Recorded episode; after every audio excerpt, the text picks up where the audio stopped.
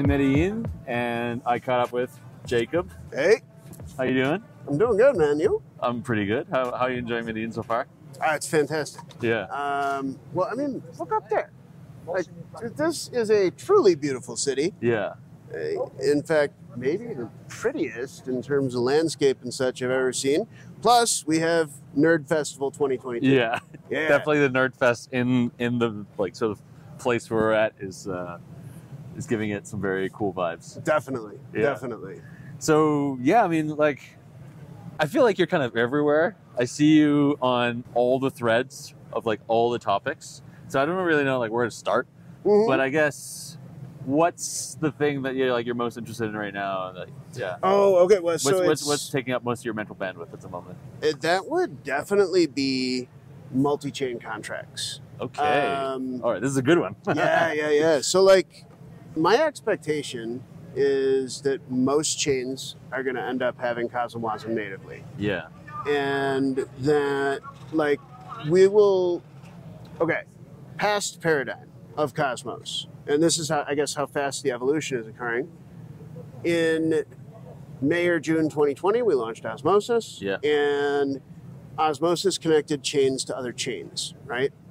So if you think of each chain like a computer, okay, now we have a network of computers talking to each other through the IBC relayers. And um, this is actually how I got started. Uh, was you know one validating osmosis, but then two, things started to move quickly. I think because we began to relay. Other chains would ask us to come and validate um, because we were relaying and, and really relaying at some scale. But we were just moving tokens. And IBC is it's a networking protocol. It can do a lot more than just move tokens between Yeah. two chains. Yeah. Um, so since maybe August of last year, I've been talking about all right, when do we take the next step?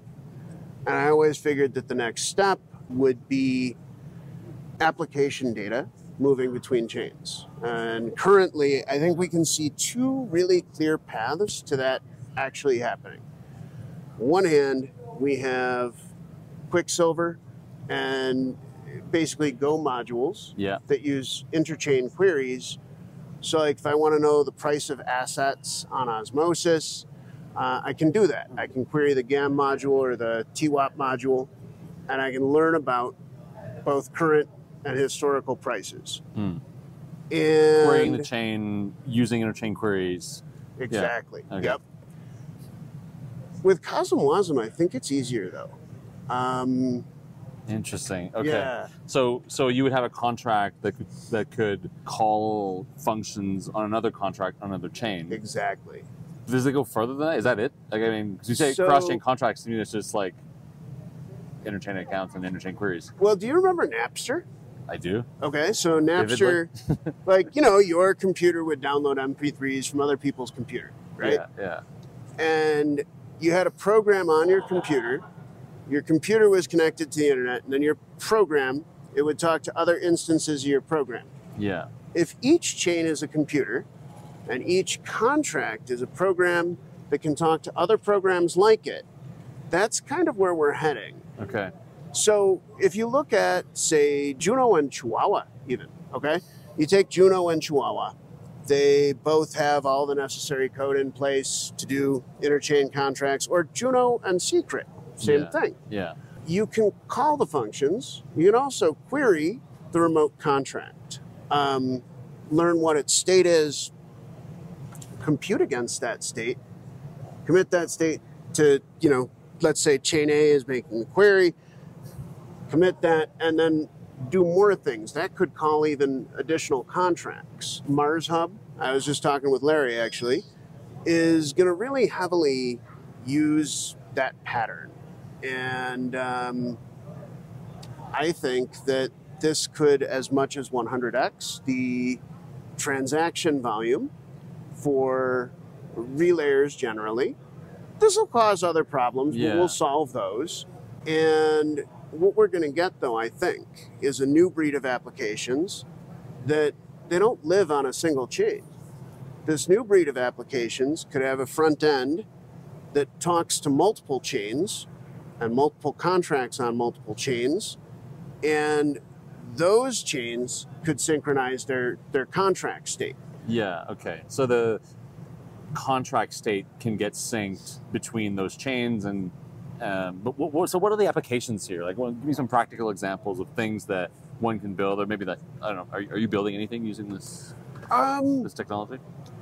currently, we're not building that. We're kind of focused at Notional on the layer below that. Yeah. um, but it's likely that we'll begin to, I'd say, you know, in the next version of chain upgrades. So, like, we're working on the code that that enables those features, and we're also working on on various adapters. Like, we wrote code that makes CosmWasm support SDK 46. Uh, we did What's basically SDK forty six? SDK 46 is the, the new version of the Cosmos SDK. Okay. Yeah. And we did the same with IBC. We upgraded the IBC code so that it could support SDK 46. And all of this is really in support of the multi chain contracts. There's a thesis here, actually, which is sort of if we, as a validator and as a relayer, we support the development of all this technology, that's going to make our validation and relay services more attractive and it's also going to help you know cosmos to grow in aggregate Mm. which uh, as we've expanded you know that's become kind of a key goal of ours it's like if you're validating i think we're 33 to 35 chains depending if we count test nets that will be mainnet soon you know it just becomes a question of, of how do you actually support the development and growth of the ecosystem and we've decided to do that through writing software Mm. Yeah, and I think like it's such a good sort of combination of skills, right? To like be running validators, but also be writing the software and like I mean, contributing to software as a validator. Yeah it's, a, it's, it's like a, a great fit for those two sort of business models. Yeah. Yeah, it is. Um, the way that that started was was actually relaying, because that got us good exposure to infrastructure problems. Yeah. Um, now, you asked about specific projects, though. I think that the first is likely to be WynDAO. Um, the second is um, DAO itself. Yeah. So Jake has been doing a lot of work I think on. that, like DAO DAO has lots of potential for this kind of crossing contract stuff. oh yeah. Yeah. Yeah. um, you know, it be coordinating groups uh, between chains instead of just being, you know, fully dedicated to just one. Uh, I think the implication for DAO the ability for a DAO to control a contract and for like contracts to control DAOs, I think is some of the most interesting stuff that I've seen. Say, you know, uh, uh, you know, we, we've seen this in Ethereum for, for, for some time now, Yeah, right? yeah. Like all the tooling is there to do this, and like there are Mhm. many sort of contracts that do, like you know organizations that that do this. Um, but in Cosmos, like the tooling's not quite there yet, and like Yeah. DAO is still like DAO is great, but it's still dependent on like these sorts of things existing and being well Yeah. deployed. And so like I'm really just looking forward for all this stuff to kind of like work. Um, one of the things that we're thinking about at Interop and Mhm. the the validators that, that we're running, I actually want to talk to you about this because Sure. I think you could really help figure out uh, help- me figure out the, the technical stack here. Mhm. Is we want to do public goods funding from a validator perspective. Okay. So like as a delegator, you would accept to pay a higher commission when validating when delegating to Interop. Uh, you'd pay something like twenty percent commission. Uh, we would we would take some percentage to run the infrastructure, Mhm. but then the rest would go to a DAO, and that DAO would be controlled by the token holders, who would be actually the delegators. Right. So we need to figure out a way to have the deleg the the the, the voting power in this DAO to be rep- Reflect your re- reflect the delegations. Yeah. which can change, right? So there needs to be some sort of rebasing mechanism, or I don't know what. But that's the first challenge. And the other challenge is once the funds are in this DAO, Mhm. um, how? Uh, yeah, I mean, how do how, effectively how does that work? Where you know, like the delegator gets to uh, decide where those funds get uh, get sent. Okay. So like that's that's like that's layer one Mhm. uh, phase two or phase one. Phase two would be to have this available for delegators to, of any chain, right? So like if someone's delegating with you, Mhm. they can they can use our interface and say, I want 10% or 20% or 40% or 100% of my of my rewards to go to this DAO.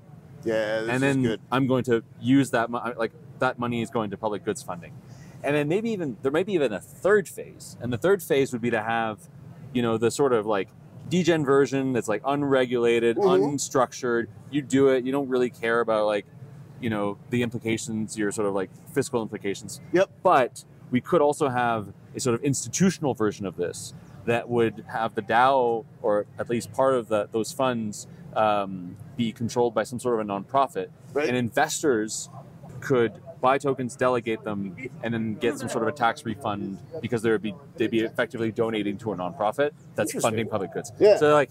There's like different phases to this. Of Mhm. course, the like the legal aspect I think is like a very challenging one that we're going to try to figure out. But the technical parts, where effectively, you know, you you need to rebase the the, the, That, the DAO thing. like, is- um, yeah. That's doable. Oh, okay, yeah, good. yeah, right. that's definitely doable. uh, you could query the staking module to learn who's delegating, and then it, like I think it's not actually that hard that Okay. particular piece. So, making uh, voting in the DAO reflect your current delegations Yeah. is probably not too hard. The next piece of that you mentioned a legal wrapper. Yeah. So I, I would say to to speak with Jake about that, Jake Hartnell Yeah. because he's working on specifically that, like integrating that with DAO And well, so then, okay, I have a question for you though, yeah. which is kind of like market appeal, right? Public goods funding has, I mean, traditionally not been super great. This includes from like community funds and stuff.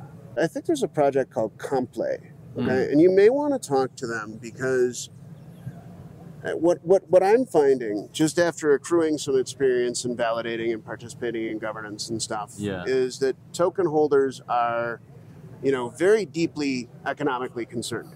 You could say that's even the primary concern, right? Yeah. Yeah. Yeah. And um, so, I mean, you, you might want to loop in. Um, see, this is where it becomes a security, though. right? Because, like, What you're saying is, what, what, what like, yeah. like what, what you'd be saying is that somehow your delegators would benefit from the fact that they're paying a higher commission. Um, they're not. I mean, well, you're not saying that. they're Not not what I was- benefiting. I mean, they're they're donating their commission. right? We're just helping them do it. yeah. Yeah. Like, yeah. So I'm not. I'm not sure that. Like, I'm concerned that that might not actually accrue much in terms of delegations, Mm. unless you're able to rigorously prove that you know you're impacting, say, like the token price of the chain, or eh, well, a secondary value capture mechanism, Mm. right? Potentially tied to your validator. So, I would. I, I'd consider that portion of it a lot.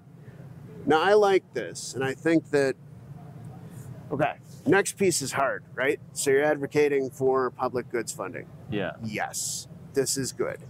All throughout Cosmos, I think that actually the greedy play is to do public goods funding um,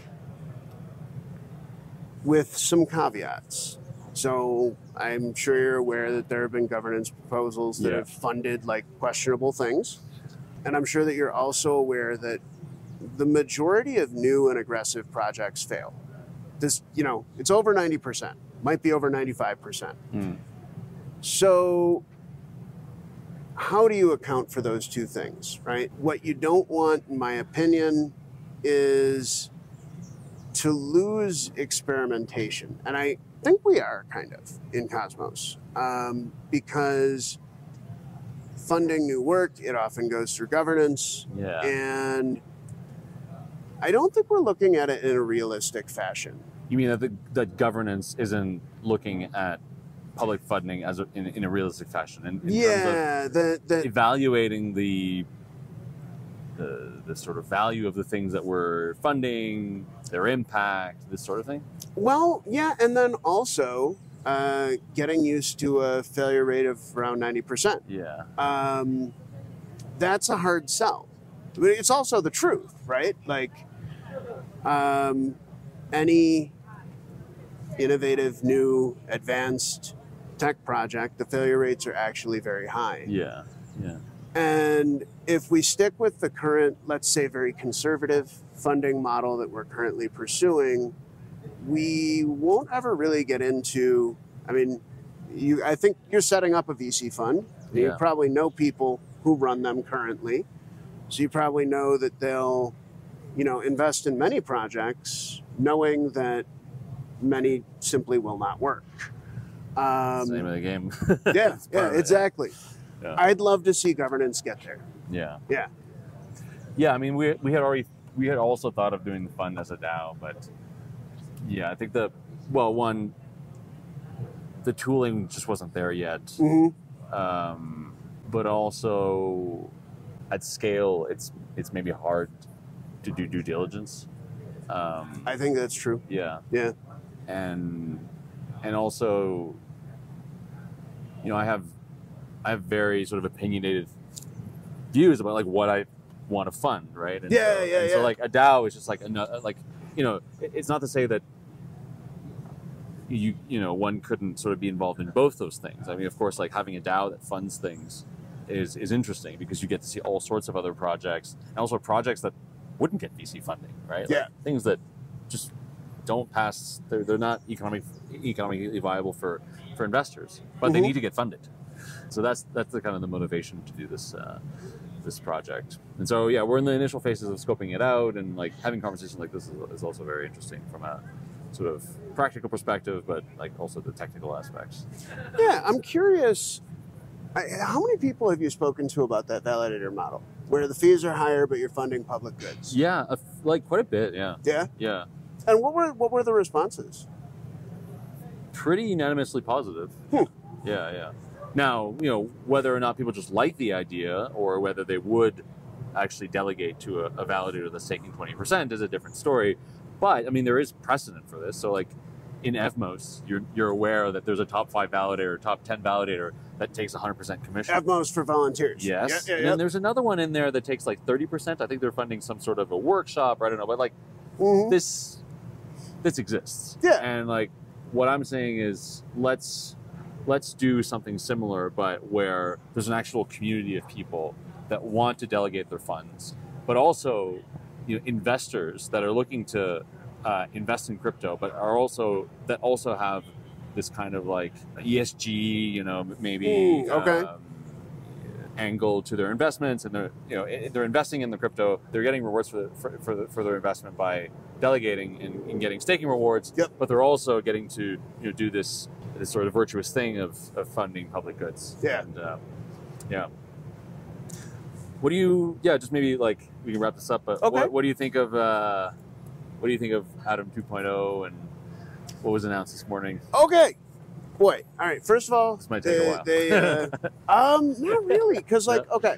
Well, the vision is quite clear.